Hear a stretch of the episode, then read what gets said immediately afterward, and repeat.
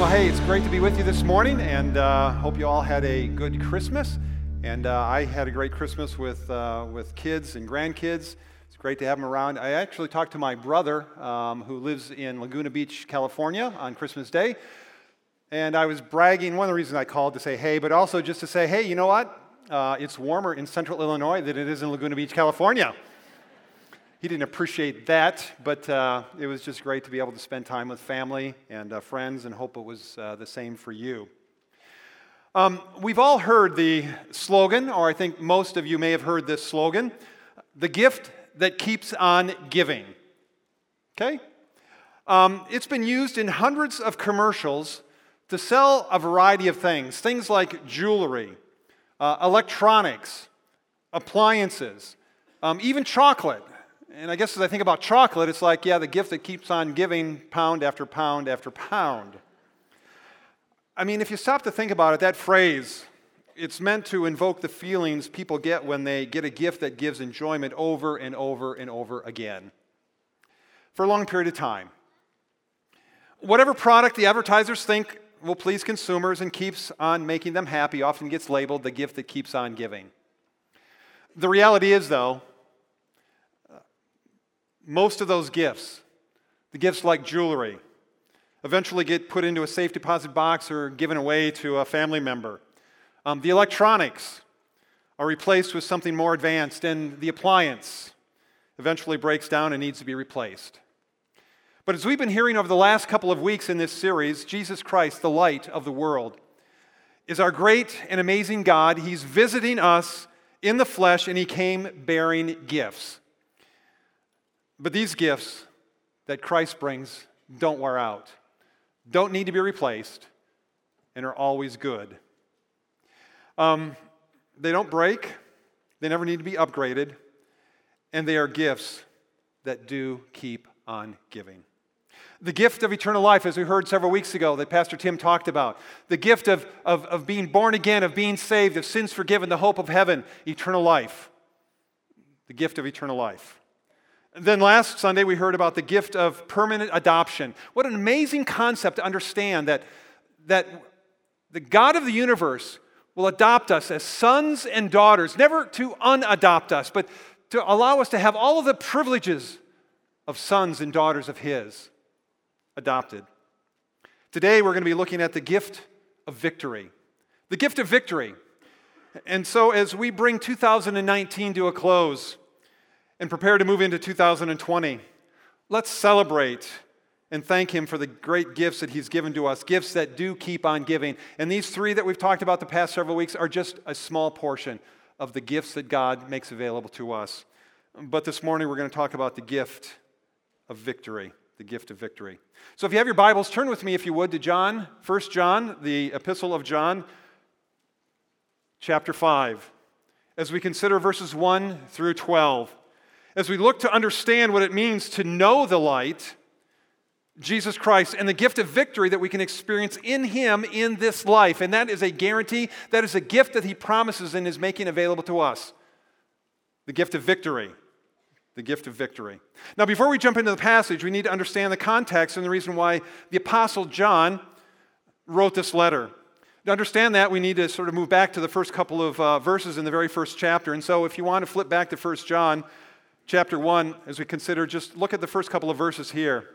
John begins this letter, and he says here, that which was from the beginning, which we have heard. Now remember, he was one of the apostles who spent a lot of time with Jesus.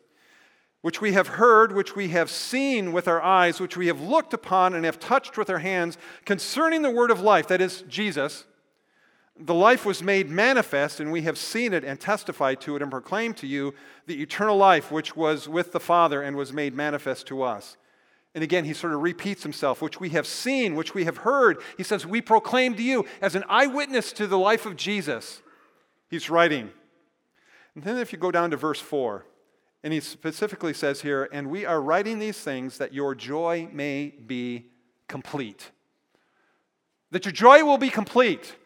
And I love that because it transitions so well into this fifth chapter where we talk about the victory that we can have in Jesus Christ. And in the midst of that victory, our joy will be made complete. John is declaring to us that we have victory, that we have victory. The balance of John's letter is urging us to forsake the darkness, to walk in the light as he, that is Jesus Christ, is the light. John is encouraging us to walk in the light, to live in the light of who Jesus is. And when we walk and live in the light of who Jesus Christ is, we can have victory over two incredibly gigantic, huge issues that have plagued humanity ever since the Garden of Eden. And those two issues are death and sin. John's going to tell us here in the 5th chapter how we can have victory over sin and death, those two huge issues that humanity has struggled with ever since the Garden of Eden. First point, in Jesus, we can live a daily victory over sin through faith. Look at verses 1 through 5 of 1 John 5. John writes here and he says, everyone who believes that Jesus is the Christ, everyone who believes that Jesus is the Christ has been born of God. And everyone who loves the Father loves whoever has been born of him. By this we know that we love the children of God when we love God and obey his commandments. For this is the love of God, that we keep his commandments. And notice this, and his commandments are not burdensome. They're not weighty. They're not heavy. They don't overload our lives. Verse 4, for everyone who has been born of God overcomes the world. And this is the victory that has overcome the world, our faith. Who is it that overcomes the world except the one who believes that Jesus is the Christ? A lot of things in here. He says, overcomes 3 times. He mentions it. We overcome, we overcome, we overcome what? Sin and death, we'll see. We're victorious over sin and death.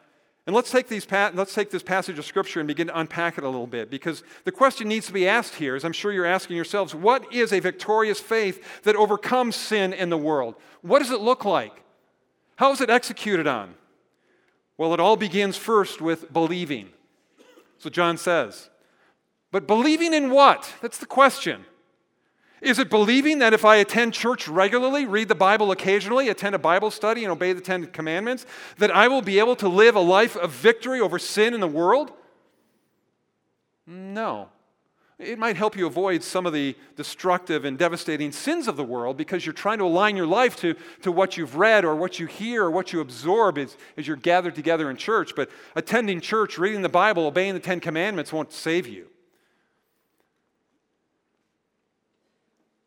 That's not the kind of life that John's talking about or that Jesus longs for us to experience. So what is that life? Well, it's to have faith and belief, not in what you do, but in whom you believe. Verse 1, Jesus is the Christ. That's what John says. Everyone who believes that Jesus is the Christ has been born of God.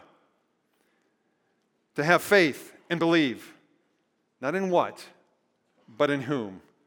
And then notice verse 5, that Jesus is the Son of God. You see, to John, saving faith, belief, is not some abstract idea in a thing or a series of rituals or formalities that would help us become something better. But he says it's faith in a person, and the person is Jesus Christ. So what I love about this church, we're all about Jesus Christ and making much of him. You see, John's saying here that the object of your faith is what is most important.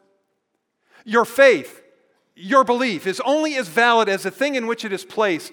It's not the amount of faith that you have that saves you. Jesus said in Matthew chapter 17 that if you have faith like the grain of a mustard seed, a very tiny seed, if you have just a little bit of faith, but if that little bit of faith is placed in the right thing, it will produce tremendous results. It's a faith in the right thing. Faith in the thing that has been proven, verified, and shown to be true. John was making that statement early on in that first chapter. The things they've seen, the things they've heard, the things they've touched, proven and verified. The question here is, do you believe that Jesus is the Christ? Do you believe that he is the promised Messiah? the Son of God, the Savior of the world, God in the flesh, the one who said, I am the way, I am the truth, and I am the life. No other way. It's a faith in the right thing, really the right person. Faith in the thing that has been proven and verified and shown to be true over the last 2,000 years. Do you believe that Jesus is the Christ? You see, that's all found in Romans chapter 10, verse 9, a passage of Scripture that we're all familiar with around here. That if you confess with your mouth that Jesus is Lord, believe in your heart that God raised him from the dead, you will be saved. Jesus then said in John chapter 3, verse 3, he said, truly, truly, I say to you, unless one is born again, he cannot see the kingdom of God. Everyone who believes, verse 1, who has been born of God, and everyone who loves the Father and has been born of him. Simple as that. I love the fact that if you look down at the rest of verse 1, as we continue to work our way through that, everyone who believes that Jesus is the Christ has been born of God. That's the starting point. That's the starting point of victory and overcoming. That's where it begins. That's where it all starts. Right there. Now, if I stopped at that first verse, I think some churchgoers would say, well, that's great. You know, I've done that. I'm good to go. But now I might say, wait a minute. If you've been born again, if you've been saved, what would be the effects that it's having on your life? How's your life different? How's it been changed? Notice the rest of verses 1 through 3. John writes, everyone who loves the Father loves whoever has been born of him. By this we know that we love the children of God, when we love God and obey his commandments. For this is the love of God, that we keep his commandments. And his commandments are not what? They're not burdensome. They're not weighty. They're not heavy. They don't press down on you in such a way that you resent the fact that you are trying to follow Jesus. And so what are the effects of being born again, of being saved, of living a daily life of victory over sin through your faith in Jesus Christ? It's these three things. Having a love for God, a love for others, and a willingness to keep God's commands, follow his directives. Because it are these things that enable us to overcome the world. And John begins by tying together, I find this interesting, and insisting upon that a love for God and a love for other believers cannot be separated. They go together. They're tied together. But what does it mean to love my brother or sister in Christ who's been truly born again, genuinely saved? And who is my brother or sister anyway? Well, if you say you love God, then you will, because of your love for God, love those who also share in that same life and are part of the family of God. You see, John is telling us that you can love the other family members. You can love other family members. It may have been hard this last week when you had many family members under the same roof, but you can love those family members. Now, with those family members that we are to love, does it mean I have to agree with them all the time? Accept everything they do? Believe everything they say? Get along with them all the time? No, that'd be silly. My parents divorced when I was 10 years old. My father raised my two brothers and me. 2 years after the divorce, my dad remarried, and I immediately had two stepbrothers and a stepsister. We had truly the genuine Partridge family, I guess you could say. My one stepbrother, Gene, and I were best friends in school before our parents got married. When our parents got married, Gene and I got along great for the first couple of months. We thought this was awesome. Best of friends, living together, 24/7. Not. We began to argue, began to fight, began to disagree on more and more things. It never really got to the point of blows towards each other, but it came pretty close as we began to, I think, vie for our parents' affection and trying to manage who could be the first in the house as kids. My dad heard Gene and I going at it one morning, and we were going at it pretty bad. I don't even remember what it was. But we were down in the basement, and we were screaming and yelling, and we were saying all sorts of things back to one another. And my dad heard us, and he sat us down, and he put that dad finger in our face. It was interesting because when I had my kids, there was one point I was doing the same thing, and I said, yes, I do have my dad's finger now.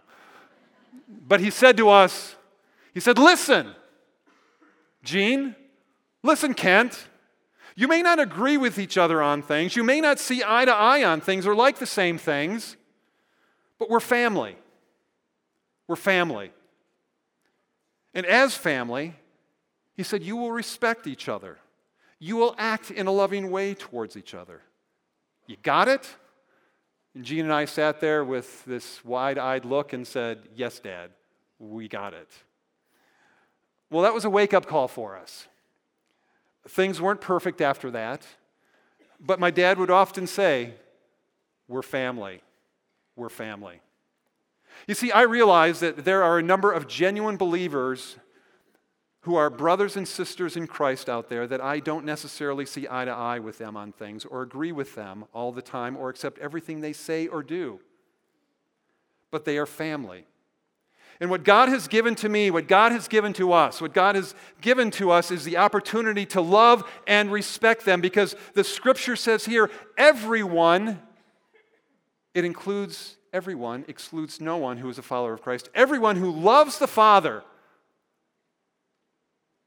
loves whoever has been born of him.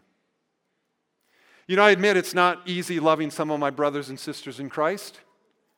And I'm sure some have felt the same way about me, as hard as that might be for me to accept. But I realize that. But you know what? I have to constantly work on respecting those who are truly saved and acting in a loving way towards them. Because we're family. Now, that doesn't mean where there is sin, it's ignored or excused. The Bible is clear about dealing with that. But we're family. And that's a part of leaning in when we need to lean in with each other. It's iron sharpening iron, as Solomon wrote in Proverbs. It's about leaning in, but yes, we're family. We're respecting each other. Even though we may not attend the same church or attend the same Bible study or maybe have the exact same theological position on things, on some of the peripheral kind of theological things, we're family. And we need to work at loving each other and getting along. One writer said, and I appreciate this, he said, the only way to show love for our invisible God is to love our visible brothers and sisters. I like that. Jesus himself said in John 13, a new commandment I give you, that you love one another just as I have loved you. You also are to love one another. And here's the point. Here's the reason. By this, all people who see us as family, as the church, will know that you are my disciples if you have love for one another. Love God, love others, especially those of the family. And then John says, obey God's commands. Notice verse 3. Look at what he says there. For this is the love of God. What? That we keep his commandments. And his commandments are not burdensome. You know, and some hear that and they say, what? Not burdensome? Really? Not weighty? Not heavy? Not difficult? Not hard? That's not been my experience in some churches and when I've been around some Christians. It's been about keeping all the rules and it's become a burden and it's a weight that hasn't brought much joy or freedom. I'm afraid that some in the church have at times added their own rules and regulations to the Christian life that has made it a burden, has made it weighty, has made it heavy for others. Because what they have done, I think, is they have blended God's commands with their own personal convictions and opinions on the Word of God.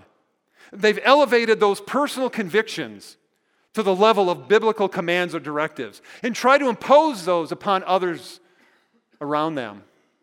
And it's a heavy weight and a burden. Because, see, Jesus said His commands are not a burden. They're not weighty. They're not heavy. I mean, the Pharisees, the religious leaders in Jesus' day, did it with all of their additional petty rules and regulations. They had some 631 laws they said the Jews needed to live their lives by on the Sabbath, in addition to all that God had given to them in His written word. And you see, for the nation of Israel, it had become a burden, a heavy burden. And for those religious leaders, the addition of all of these added rules and regulations that they purported, for them what it did is it became an external measure of godliness that was driven by pride and arrogance and not love. It wasn't love. It was adherence to a list of rules and regulations. And it produced for those religious leaders this feeling of superiority and arrogance. Jesus had some very strong words for those religious leaders, and He has strong words for us as well. In Matthew chapter 11, verses 28 and 30, Jesus said to me, He said to the nation of Israel, He said, "Come to me, all you who labor and are heavy laden." And He's referring to all of these religious rules and regulations that the religious leaders had imposed upon the nation. He says, "Come to me, all you who labor and are heavy laden with these rules and regulations." He says, "I'll give you rest. Come to me, I'll give you rest. Take my yoke upon you. Learn from me, for I am gentle and lowly in heart." And He says, "You will find rest for your souls. For my yoke is easy and my burden is light." I'm afraid that we at times in the Christian arena, in the Christian life, we've at times made the Christian life such a burden, such a weighty thing. It was never intended to be that. John writes, the first chapter, "I'm writing these things so that you might have joy in your relationship with Jesus Christ, joy in adherence to the directives and the commands of God," and we'll talk about that here in just a minute. You see, obedience to the commands of God were never, never intended to become a burden, never intended to be a heavy weight, especially when it's love that motivates us. Love seeks to please and doesn't like to disappoint. If you've been feeling overwhelmed with this heaviness of living the Christian life, maybe it's because you're trying to live the rules and regulations that others have placed upon you. In 2006, a study was done to determine how a fence and a boundary affected the behavior of children on the playground. James Dobson made reference to this study, I think, in one of his books. I don't remember which one it was, but the researchers constructed a playground with no fences. During the experiment, the children stayed in the center, huddled around together around the play equipment, almost in fear with a lot of uncertainty, and never ventured out beyond the playground structure. They took note of that. And then the researchers put up a fence, gave them a lot of space. And once that fence was put up, immediately the children's behavior changed. Instead of fearfully staying in the center of the playground, what they discovered is that they wandered with freedom all the way to the fence, exploring, enjoying the entire space. And the researchers' overwhelming conclusion was this: that with given and understood limitations, boundaries, the children felt safe and more secure to explore the entire playground because of a boundary. In this case, the fence. The children felt at ease to explore the entire space. They discovered that fences brought freedom. The absence of fences created fear, apprehension, uncertainty in the children, not knowing how far they could actually venture out from the playground. God's word, His commands, His directives, they're the boundaries. They are the fence which brings freedom to us. You know, we don't help ourselves or other people by removing the boundaries. To say, "Oh, hey, go do whatever you want to do. It's not that big of a deal. You know, those commands that God gave are just so outdated." We don't do ourselves or any others any favors. Because without those boundaries, without those directives being adhered to, we'll hurt ourselves and hurt others. They are there for our good. They're there for our protection. I remember as a youth pastor many, many years ago, was taking a group of high school kids, a group of 30, to Colorado to ski at Winter Park. Driving the bus late at night, driving through the mountains in Colorado to get to Winter Park, a lot of switchbacks, a lot of curves. And as I'm driving that bus, what I so appreciated when you're driving through the mountains were the guardrails. Those guardrails brought a great deal of freedom for me. It reduced the anxiety, and it made me understand that those guardrails were there for a purpose. Why? For my protection, for our protection, so that we don't go careening off the side of the mountain to our death. God's directives, His commands, are the guardrails that He wants us to live by. And when we live within the guardrails of God's Word, it provides us protection, it provides us freedom, it provides us joy in the midst of living our life for Jesus Christ. But here's the question. How and why is it that God's commands are not a burden? John gives the reason in the next couple of verses. Look at verses 4 and 5. John says, "For everyone who has been born of God overcomes the world." We overcome the world. And this is the victory that has overcome the world. What is it? It is our faith. Who is it that overcomes the world except the one who believes that Jesus is the Son of God? Why are the commands, the instructions from God, not a burden? Because through faith in Jesus, because of a new nature, because we now have the Holy Spirit living in us and empowering us to live a victorious life over sin. We do not have to muscle it any longer. We're not doing it alone. It is our faith in Jesus that allows us to overcome the things in the world. And you might say, well, what things are we overcoming in the world? Well, John spoke of that earlier in 1 John chapter 2, verse 16, where he said, everything in the world, the lust of the flesh, the lust of the eyes, the pride of life, comes not from the Father, but from the world. You see, the term world, as John used it, he meant the world system and all of its values. Its predisposition to a denial of God and the things of God. That's the world in which we live. I mean, think of the moral pressures that we all face in the world today. I mean, think of the standards of society that surround us, constantly intruding into our minds, calling us to satisfy the flesh. The constant pressure to make us conform to the attitudes and the standards of the world. I mean, think of the temptations that we all face to cheat, to lie, to get ahead at all costs, to be dishonest, to take advantage of others, to maneuver, to manipulate, to be resentful, to be jealous, to be cruel, to step on and step over people. These are all the pressures that come to us from the world. And you see, before we came to know Jesus, the world held us in bondage. We were slaves to the things of the world by the power of its desires. But with the new nature, with our faith in Jesus Christ, the work of the Holy Spirit in us, He has opened our eyes, opened our thinking to the greater desirability of loving Jesus and serving Jesus. Loving to obey Him, not wanting to disappoint the one that we now love, the one that we serve, the one who sacrificed Himself for us out of love. It's our faith in Jesus and the power of the Holy Spirit that's working in us and through us that provides the victory to overcome sin in the world. Jesus said in John 16:33, He said, "In the world you will have tribulation." You will have trouble, you'll have difficulty, but take heart. I have overcome this world. And then in 1 Corinthians 15, the Apostle Paul wrote that the sting of death is sin, the power of sin is the law, but thanks be to God who gave us the victory through Jesus Christ our Lord. 1 John 4:4.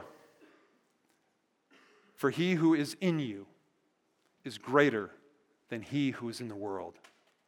That's the kind of life that God wants us to live, that God wants us to have, and the reason why we can live this victorious life without feeling as if the directives of God are burdensome. They're not. When you understand the reality of why God's placed those guardrails of protection, they are for our protection. You see, the victory over the world is a moment-by-moment surrendering of self to Jesus as we daily encounter God and His Word and exalt and worship Him.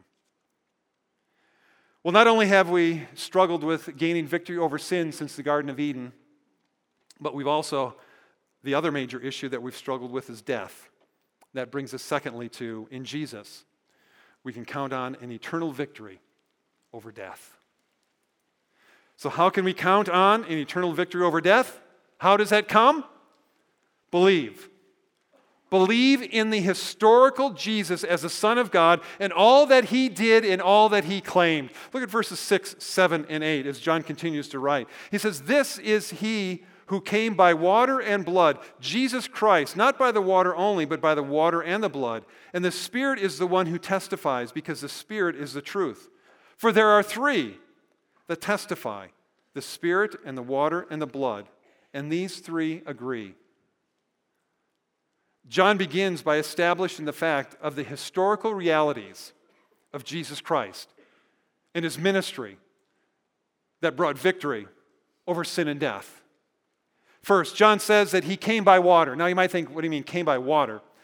Well, John's establishing the historical ministry of Jesus Christ. Came by water refers to His water baptism at the beginning of that public ministry. Jesus was baptized to demonstrate what type of Messiah He came to be. He came to be an obedient servant, to identify with those He came to save.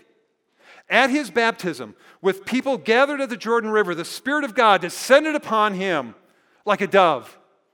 And God the Father declared, with hundreds of people standing there, "This is my beloved Son in whom I am well pleased." And so with those folks gathered there, they were witnesses to everything that happened and able to testify to this amazing event. So what John's doing, he's establishing the historicity of Jesus Christ and His ministry. Jesus was testified by the Holy Spirit, and John the Baptist declared that He is the Christ by pointing to Him and saying, "Behold, the Lamb of God who takes away the sins of the world." But then second, the second significant historical event that John is making reference to that was also witnessed by hundreds of people, it says that He came by blood. And this refers to His shedding of blood on the cross of Calvary for the remission of our sins. It was His atoning sacrifice, His substitutionary death, the spotless Lamb of God who paid the price for our sin and made deliverance and forgiveness from our sins available.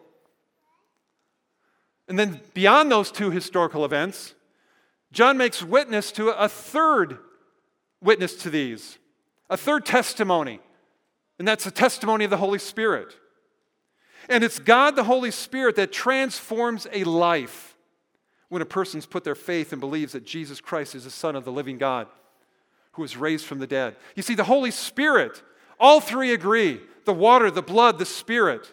The Holy Spirit comes into our life, opens our eyes and minds, personalizing the historical realities of Christ, helping us to understand that we are a child of the King, adopted into His family, born again, sins forgiven, death conquered, and the hope of heaven and eternal life. You see, that kind of hope is supernatural.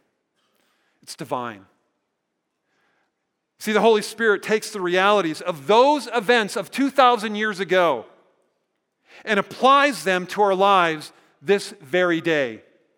And they become real, and they become true. John continues to argue here for the reasonableness of Jesus in verses 9 and 10. Notice what he says there. He says, "If we receive the testimony of men, the testimony of God is greater, for this is the testimony of God, that He who bore concerning His Son, whoever believes in the Son of God has His testimony in Himself. Whoever does not believe, God has made him a liar, because he has not believed in the testimony that God has borne concerning His Son." The testimony of the historical events, the realities lived out in our lives. There are all kinds of people that we're willing to take advice from and believe their advice. I mean, we take the advice of our doctor, or should if they tell us that we should lose weight, lower our blood pressure or cholesterol because the tests are showing a problem. We take their advice, or should. We're taking advice from our financial advisor to plan and prepare for retirement, or should. Or from a lawyer telling us that we should know what we should know or do or need to do in certain legal situations. I mean, we will even take the advice of a stranger if we're lost, thinking that they might be able to help us find our way. We're believing and trusting their words, their testimony, and their statements is true. And here's the point that John's making. Shouldn't we believe the words, the testimony of God even more, especially when he has directed the testimony to be written down by the eyewitnesses of the events of Jesus' life in the Bible and proved to be reliable and true and accurate? You see, God's testimony is far greater. It's more reliable than any human testimony. And then you have the testimony of others whose lives have been changed by the power of God from one generation to the next. I'm amazed at this. For the last 2,000 years, life after life after life has been changed and transformed by the realities of the historical Jesus Christ and the power and the work of the Holy Spirit bringing those things to life within each one of us. And then verses 11 and 12. And this is the testimony that God gave us eternal life. This life is in his Son. Whoever has the Son has life. Whoever does not have the Son of God does not have life. I love the statement. God gave us eternal life. God gave. God gave us something we needed. Something that we could never have gotten on our own. Eternal life. Sins forgiven. We couldn't do enough good works to get what God was offering to us. We couldn't earn it. The reality is we don't even deserve it, but God gave us the opportunity of eternal life. And that life comes to us through his Son, Jesus Christ. Whoever has the Son, John says, has life. So what does it mean? What does it mean to have the Son of God? I mean, the word have can communicate a lot of different things. When you say, I have a dollar, or I have a cold, or the flu, or I have a doctor, there is something common to all of those meanings when you have something. That something, it does its thing for you. If you have a dollar, it buys you a dollar's worth of stuff. Not much stuff, but it'll buy you a dollar's worth of stuff if you have a dollar.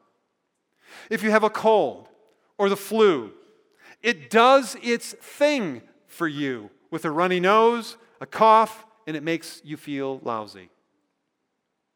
If you have a doctor, he treats you, does his thing for you by writing you a script. To have the Son, to have Jesus, means he does his thing for you. How can you have eternal victory over death? By letting Jesus do his thing for you.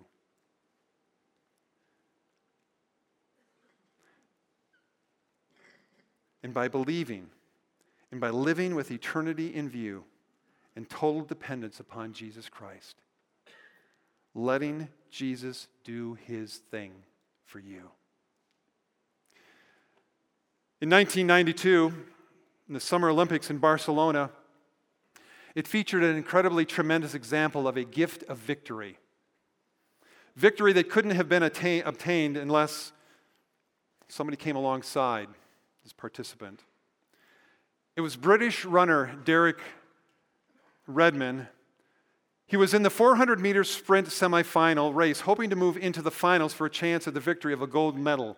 He was the one who was expected to win that gold medal. With roughly 100 meters to go in the race, Derek felt a pop in his leg. He took a few more steps and collapsed on the track in pain. He tore a hamstring. Even though he knew he wouldn't qualify for the next race for the possibility of competing for a gold medal, what Derek did was amazing. He struggled to his feet. He began to hobble, then to hop to the finish line, grimacing in pain, determined to complete the race. His father, who was in the stands, when he saw what happened, rushed down from the stands, pushed aside the security and others to come alongside of his son. Derek's father would not let his son quit, was going to be there with him, helping him cross the finish line. What Derek's father did is he pushed aside the track officials, pushed aside the medical personnel. And so what happened is Derek leaned on his father, and the two of them limped to the finish line together. Love the picture there of a loving father stepping out of the stands to come alongside his son. You see, the gift of victory, of sins forgiven, victory over death, and the hope of heaven come to us as we lean and depend upon our God. You see, we could never finish the race on our own. The victory over sin and death will only come because of what Jesus has done and is doing in our lives. And that comes only as we choose to accept the life Jesus Christ offers us and to live our lives as his adopted sons and daughters. And daily, moment by moment, lean into the one who loves us with an everlasting love, who will not let us quit. He will not let us quit. He promises us victory over sin and guarantees victory over death. Jesus Christ is the gift that keeps on giving and giving and giving. Would you pray with me?